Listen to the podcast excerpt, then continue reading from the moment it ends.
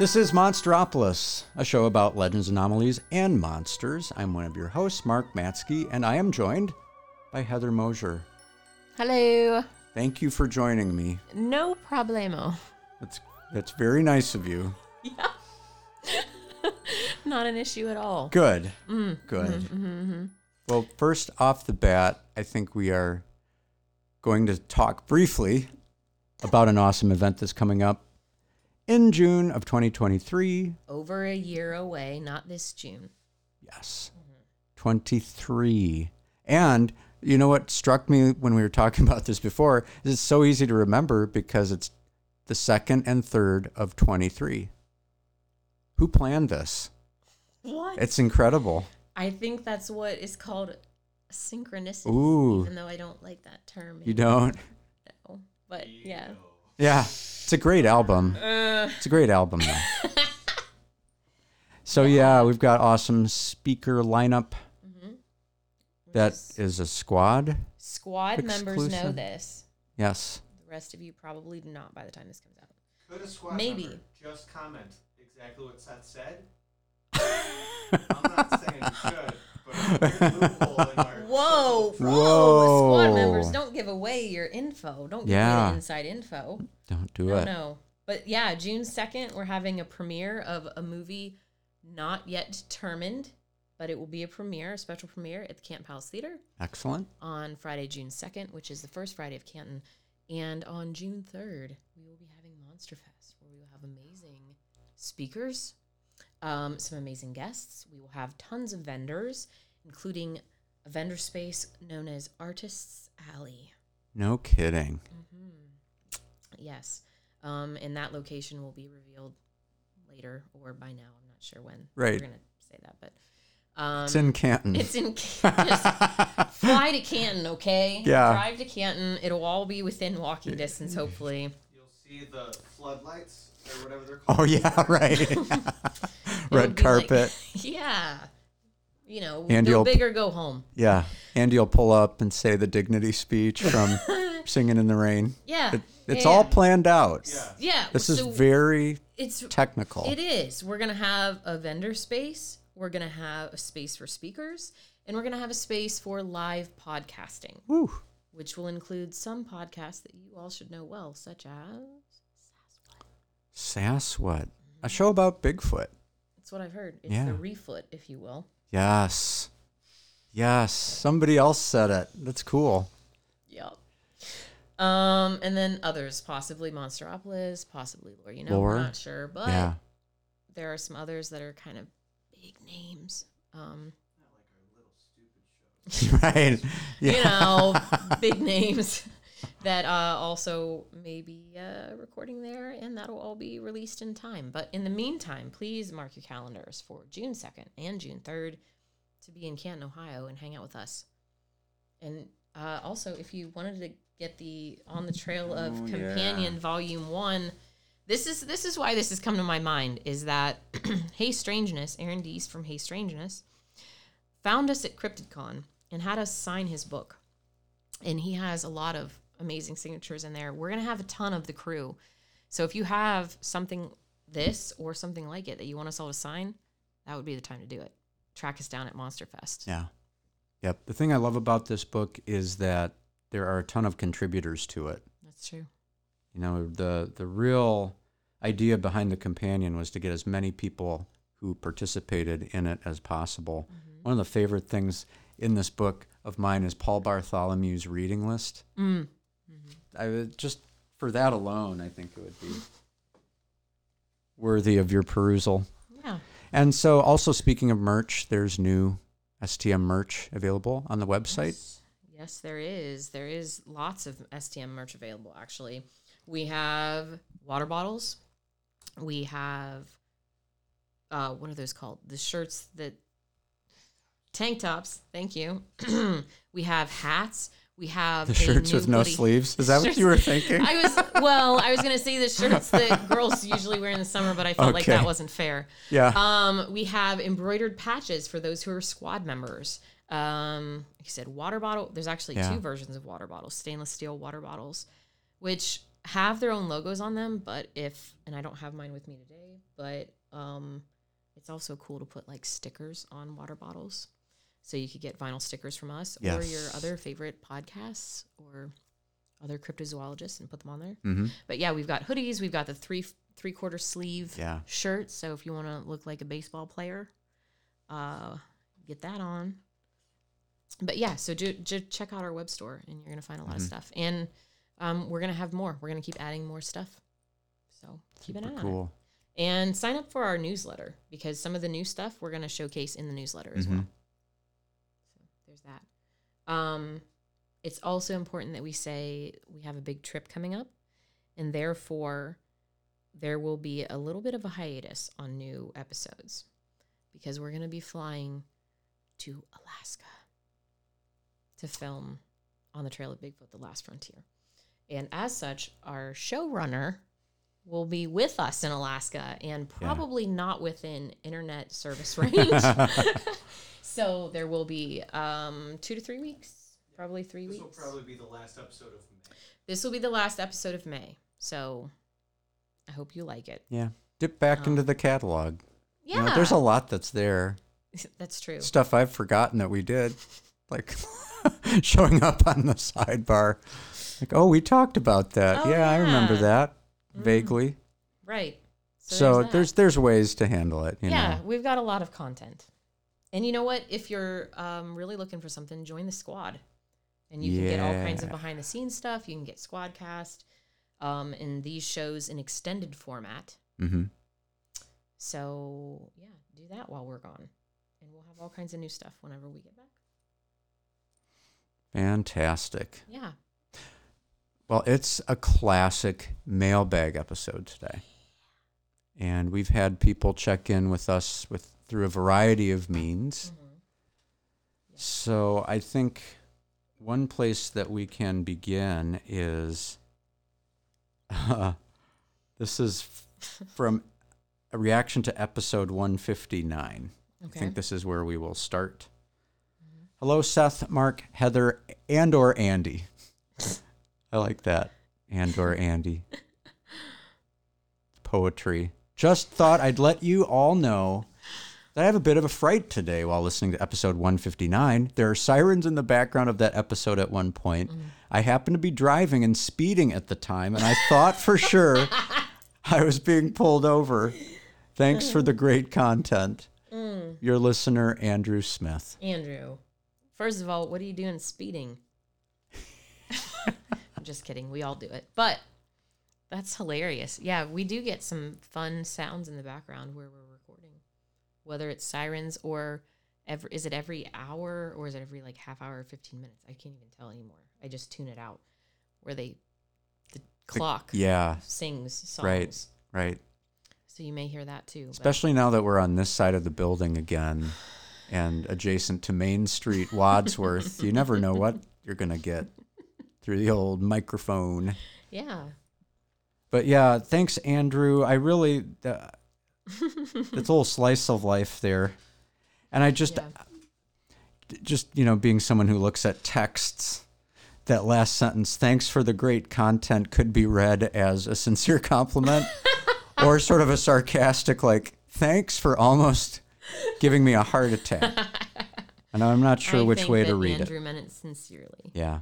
That's what I would say. By the way, I think we should at this point just say very quickly um, Braxton County, West Virginia. Mm. Go, if you have not made it down to Braxton County. They're not paying us to say that. I know. Uh, But, but I'm just, love them this much. I am moved by his letter to say, yeah. go to Sutton. We only mention it when he pays us. Yeah. and that's why you're and or. Oh no. um yeah, we've talked before how it's like a second home almost. Yeah. The amount of time that we've spent down there. Yeah, he a big supporter of Mhm. us just in general. So, shout out to Andrew Smith and all the good folks of Sutton, West Virginia. Yes. Oh, and did you know that this is just off completely well not completely off topic thing, but Alexander Petikoff adopted a kitten from the Flatwoods Museum. No kidding. and they named it Braxy. Are you serious? I'm very serious, and it's so cute. Oh my goodness. Yeah. Um, I just wanted to throw that out there because, of course, there's Braxy Cat that's at the museum, Uh or at least was. I don't know if Braxy Cat's still there, but yeah, there was a cat there. And um, the last time that Alex was in the area, um, he took a kitten home. Wow. And the kitty's name is Braxy. And anybody who follows me would know that I love kitties, so I'm always ch- checking in on the cat. So I'm having flashbacks of the Olympic trip where he adopted a dog for a while. oh, really? Him and Eli both. yeah. What? But they didn't bring it home. No, it, it they figured out that the dog kind of has a game that he runs. and they were just the latest installment. That's but he was hilarious. he really they cared for that little guy. Aw, Almost brought him into a yeah. Restaurant. yeah. This is Braxy. Look at the kitten. Oh my goodness, Braxy. There's Braxy. Oh no. That's too cute. Braxy with the uh, lantern. Yeah. Too cute. Mm-hmm. Anyway, all right. All right. So you said you found some questions that had been posted. Yeah, so I went to our YouTube comments. Yeah. Um, which I hardly ever peruse. Sifted through the. sifted through um and there was a question that i thought i'm going to edit it because of some of the language and stuff but there was a serious question Wow. serious question um does it matter how much noise you guys make in the woods when looking for sasquatch every episode i see people are making more noise than a bulldozer going through those woods Mm. it seems to me quiet as a mouse and upwind of your quarry is the way to go. Um, is there a way to still be successful? Mm. Essentially, I'm just summarizing. Um, so there's a couple things here. One, when we're filming something, there's going to be a certain amount of people involved because you have to have people that are holding the cameras, you have to have the investigators, unless the investigator themselves is holding the camera, but still there's going to be a certain amount of noise involved. But I think that there's still something to be said that we have had experiences, even with people with lights and Mhm. sounds and things, we have gotten sounds back. Um, is it possible to maybe have more um, more activity if you're quiet and you're just out there without a camera? Yeah, probably, but then it's not documented. So Yeah. Yeah, there's different schools of thought, and I guess it matters what your objective is. yeah, You know, one school of thought very much would be that there's a huge number of reports that have been documented having to do with hunters right. who are in blinds or up in stands, hmm and uh, they may or may not be noticed. By the creature, and it wanders into their sight, or it lets them know that they know that they're there. hmm So if you, if your goal is just to see something, Right. that would seem to be a, a pretty good method uh, as far as percentage goes. hmm Bring up the Olympic project. In what capacity? Not quiet when they go. Oh yeah, yeah, right. Well, that's that's the that's one of the schools of thought is the the blind. Yeah. Uh, the other is, and we get this from the Olympic project that Andy mentioned, and other sort of West Coast Bigfooters. I hear this from them a lot. Is that just go and camp, yeah. you know, and and build your fire, Mm-hmm. do stuff that you any camper would typically do, and all of that involves sound.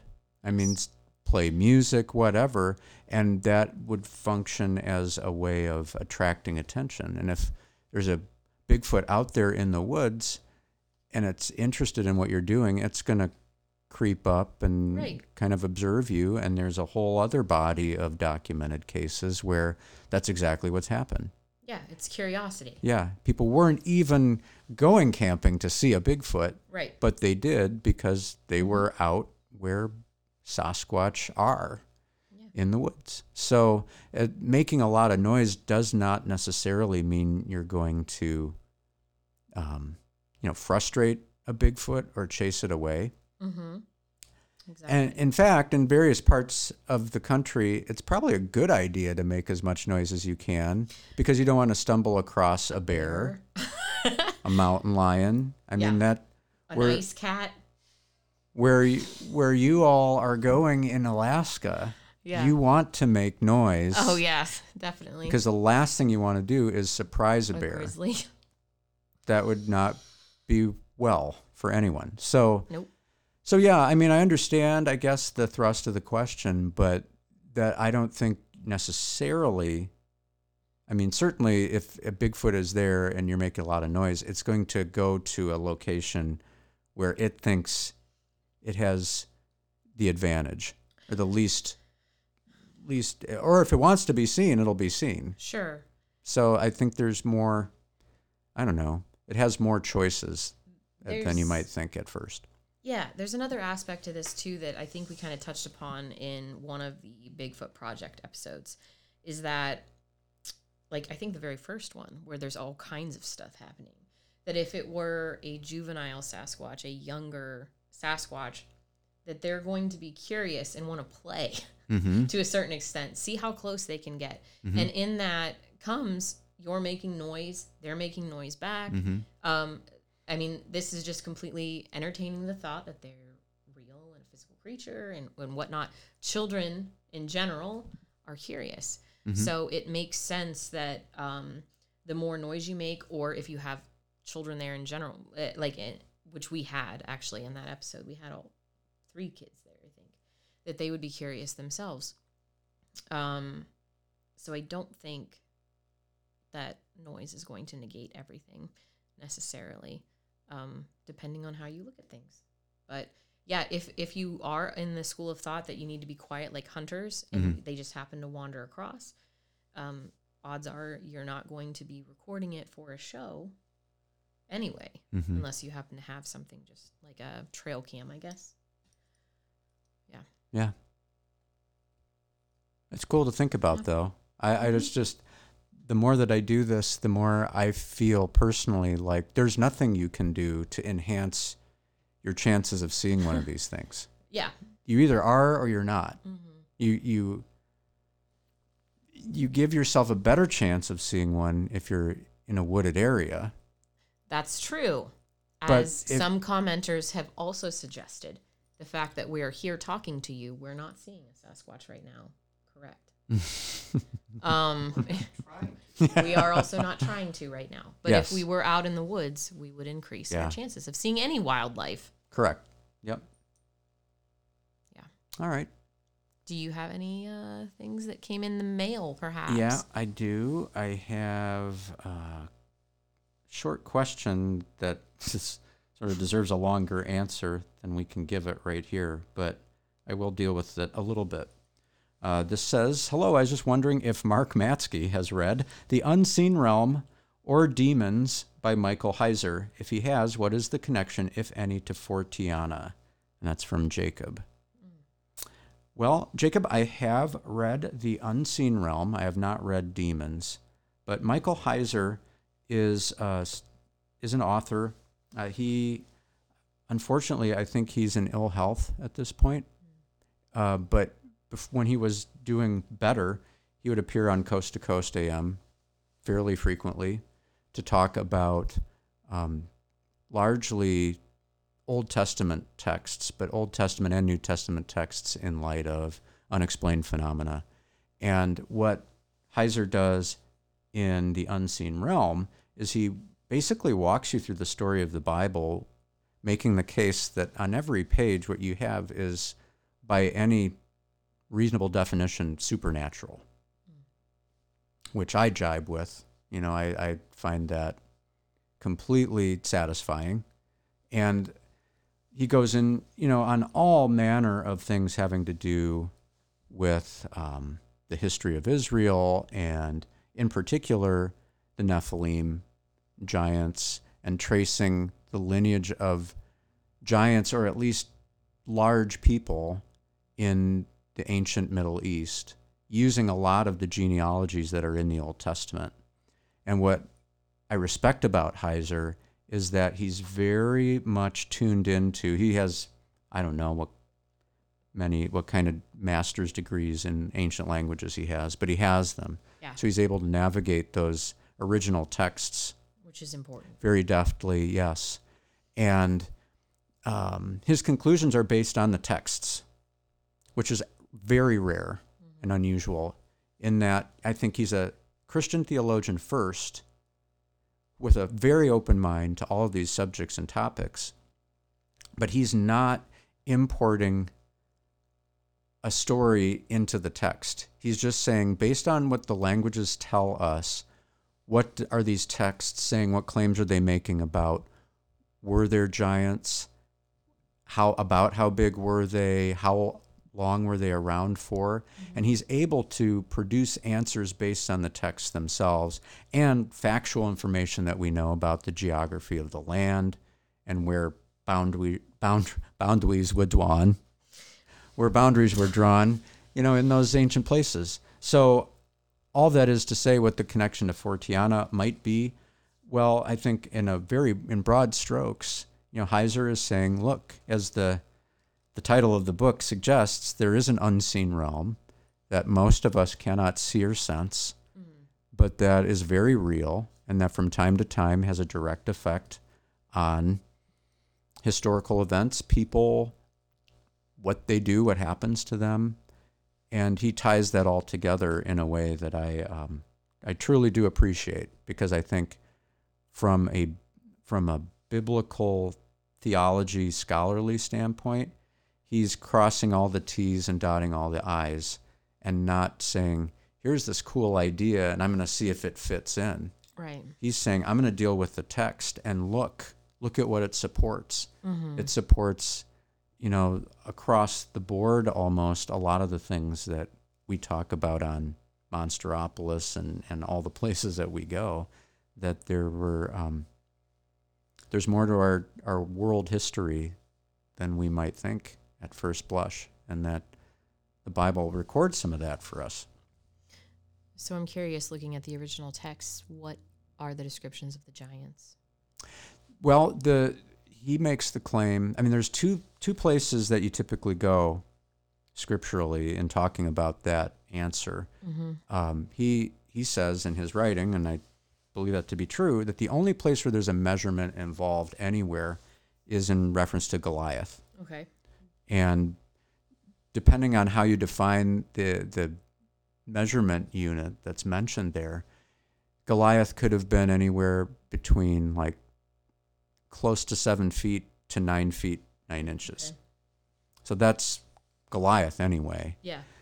When Joshua is tasked with going creeping into the promised land to scout it out and see who's in there that we have to extract before we can go in, mm-hmm. the spies come back and say, We were like grasshoppers to them. Now, that might be, of course, figurative language, Sure.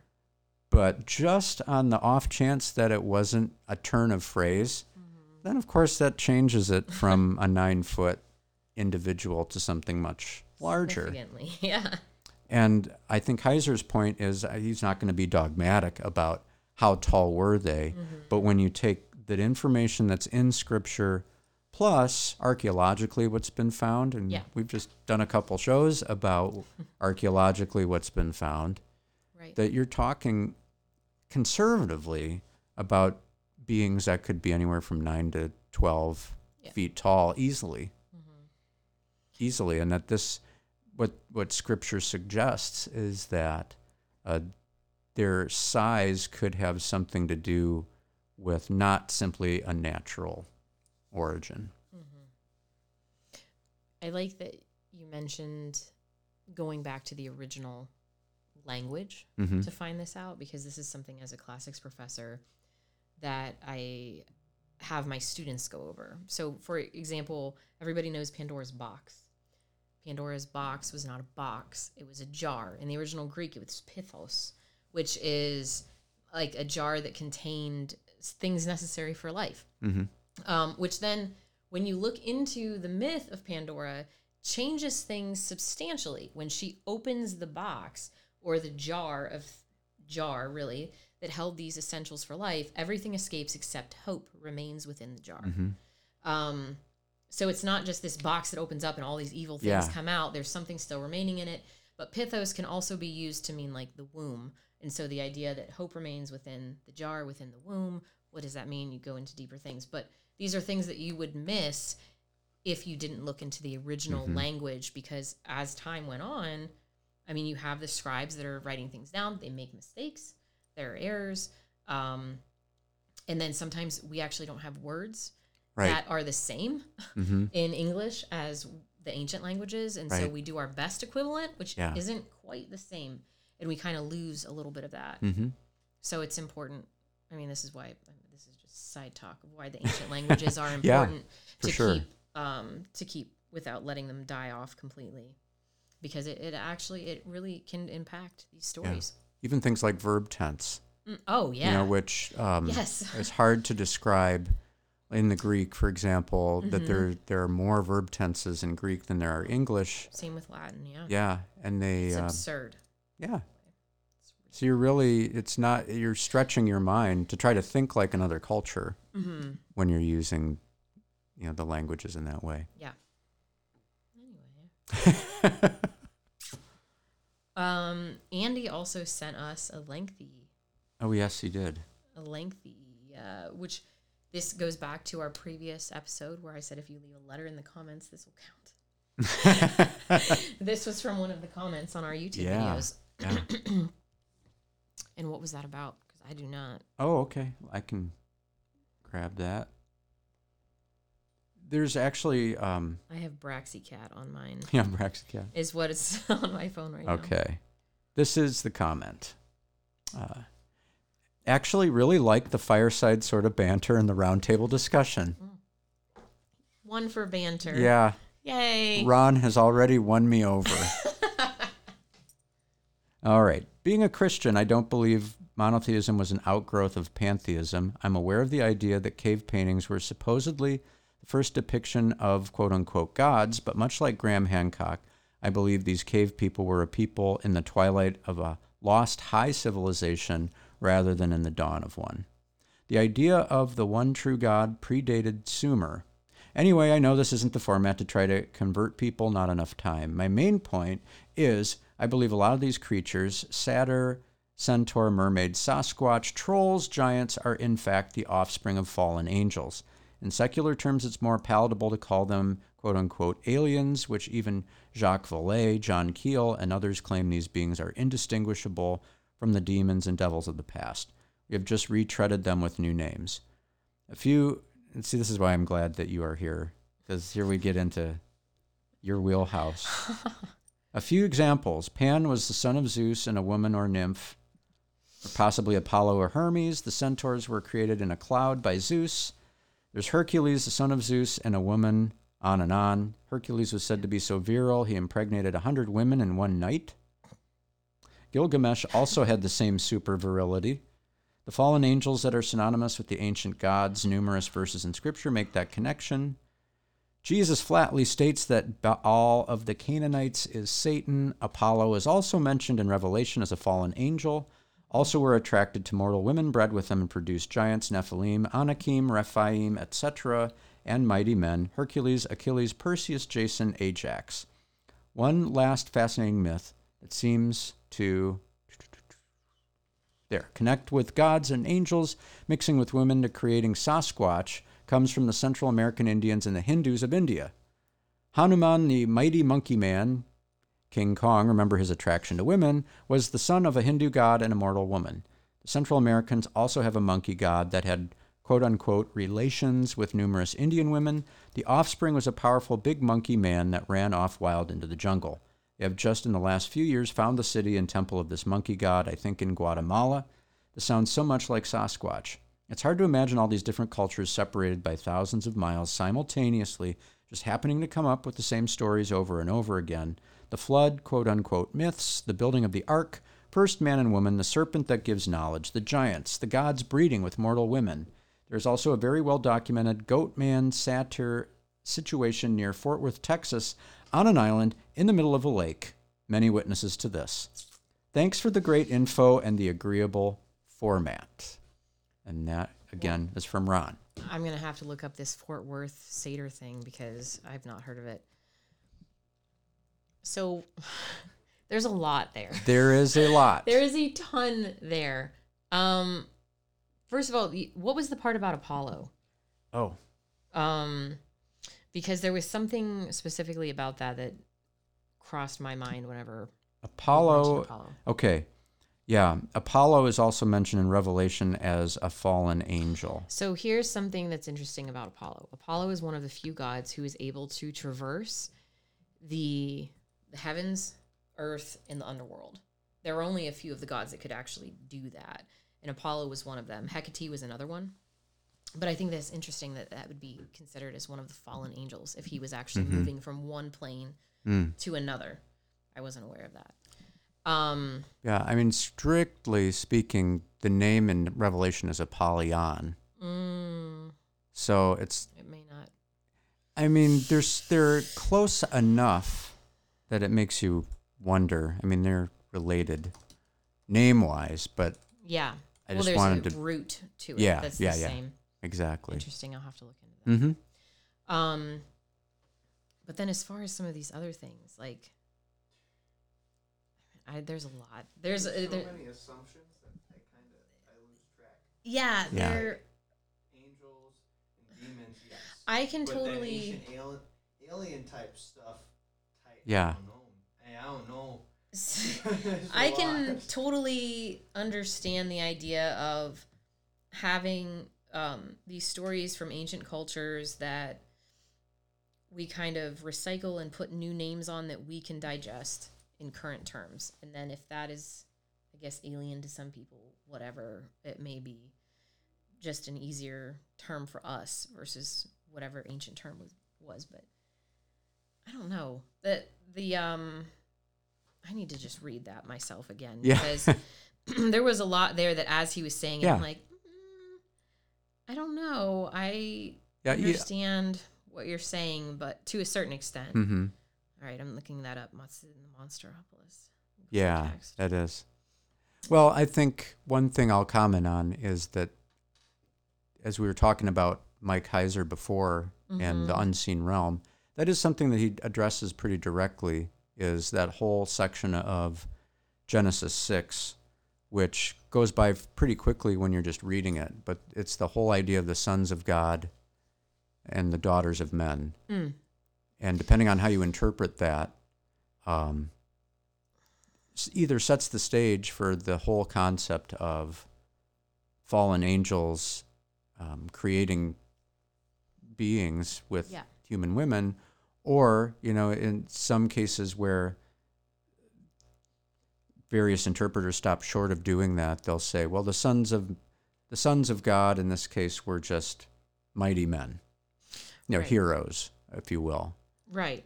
Well, in in Greek mythology or Roman mythology, if you have some, someone like Hercules, he was the son of a god and a regular hmm person, which is why he was cursed to do the 12 labors to begin with, is because Juno was upset, or Hera, if you will, if you guys want to get picky about it, um, was upset that he was even created to begin with. But we had Zeus or Jupiter as the main deity at the time. Not that it wasn't like a pantheon of sorts, but he was the main guy um, having relations with mortal women.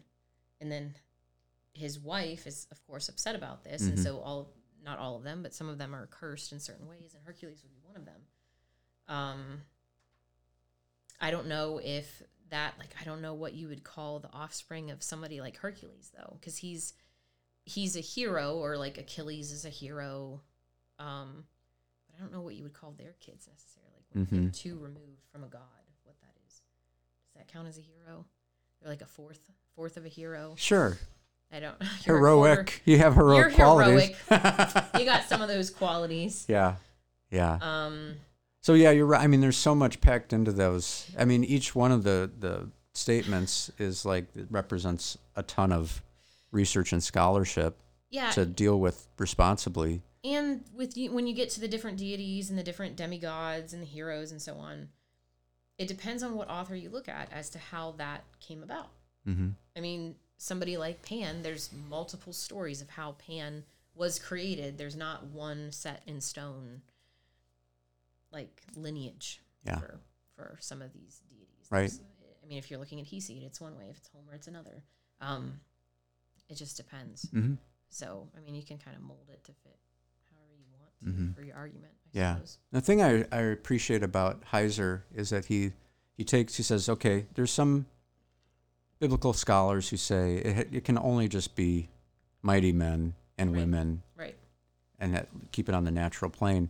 But he also says, but you you really cannot say that it's out of the realm of possibility that there could be some sort of supernatural origin of a different species of people. It just it's because there's nothing in scripture that would disqualify that from happening. Mm-hmm. And there are other miracle births that are even more miraculous if you stop to think about it than that.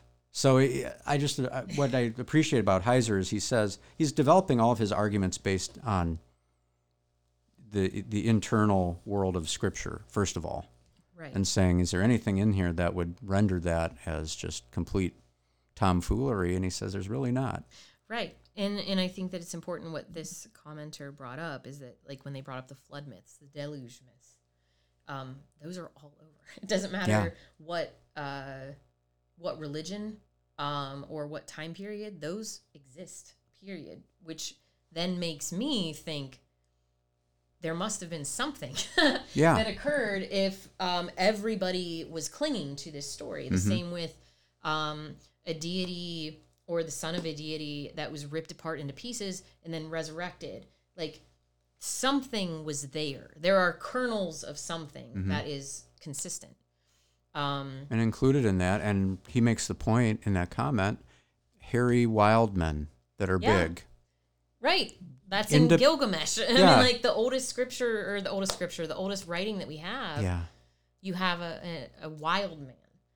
So to me, and this is part of the reason that I love folklore so much, is that when you start to look into these things, it, it kind of gives us a little bit of insight as to us as humans, as to what we like, like things that make us really dig into whom we are, um, and and why, and these questions that have plagued us since we had thought.